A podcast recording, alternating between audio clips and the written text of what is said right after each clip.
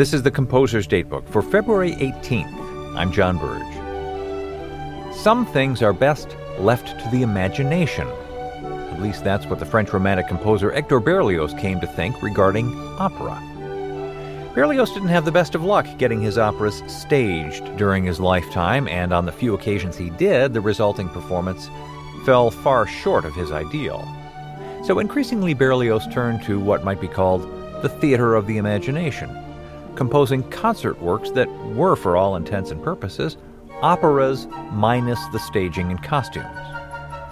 One of these, which Berlioz called a dramatic legend, premiered in 1846 and was titled The Damnation of Faust It was based on the famous Faust plays of the German poet Goethe.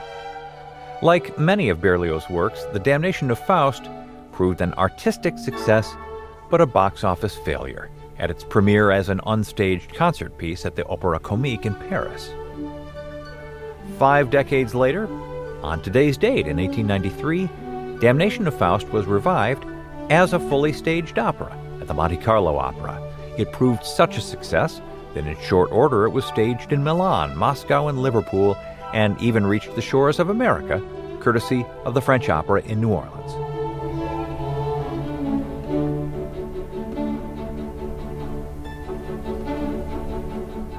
Composer Datebook is produced by APM, American Public Media, in collaboration with the American Composers Forum, reminding you that all music was once new.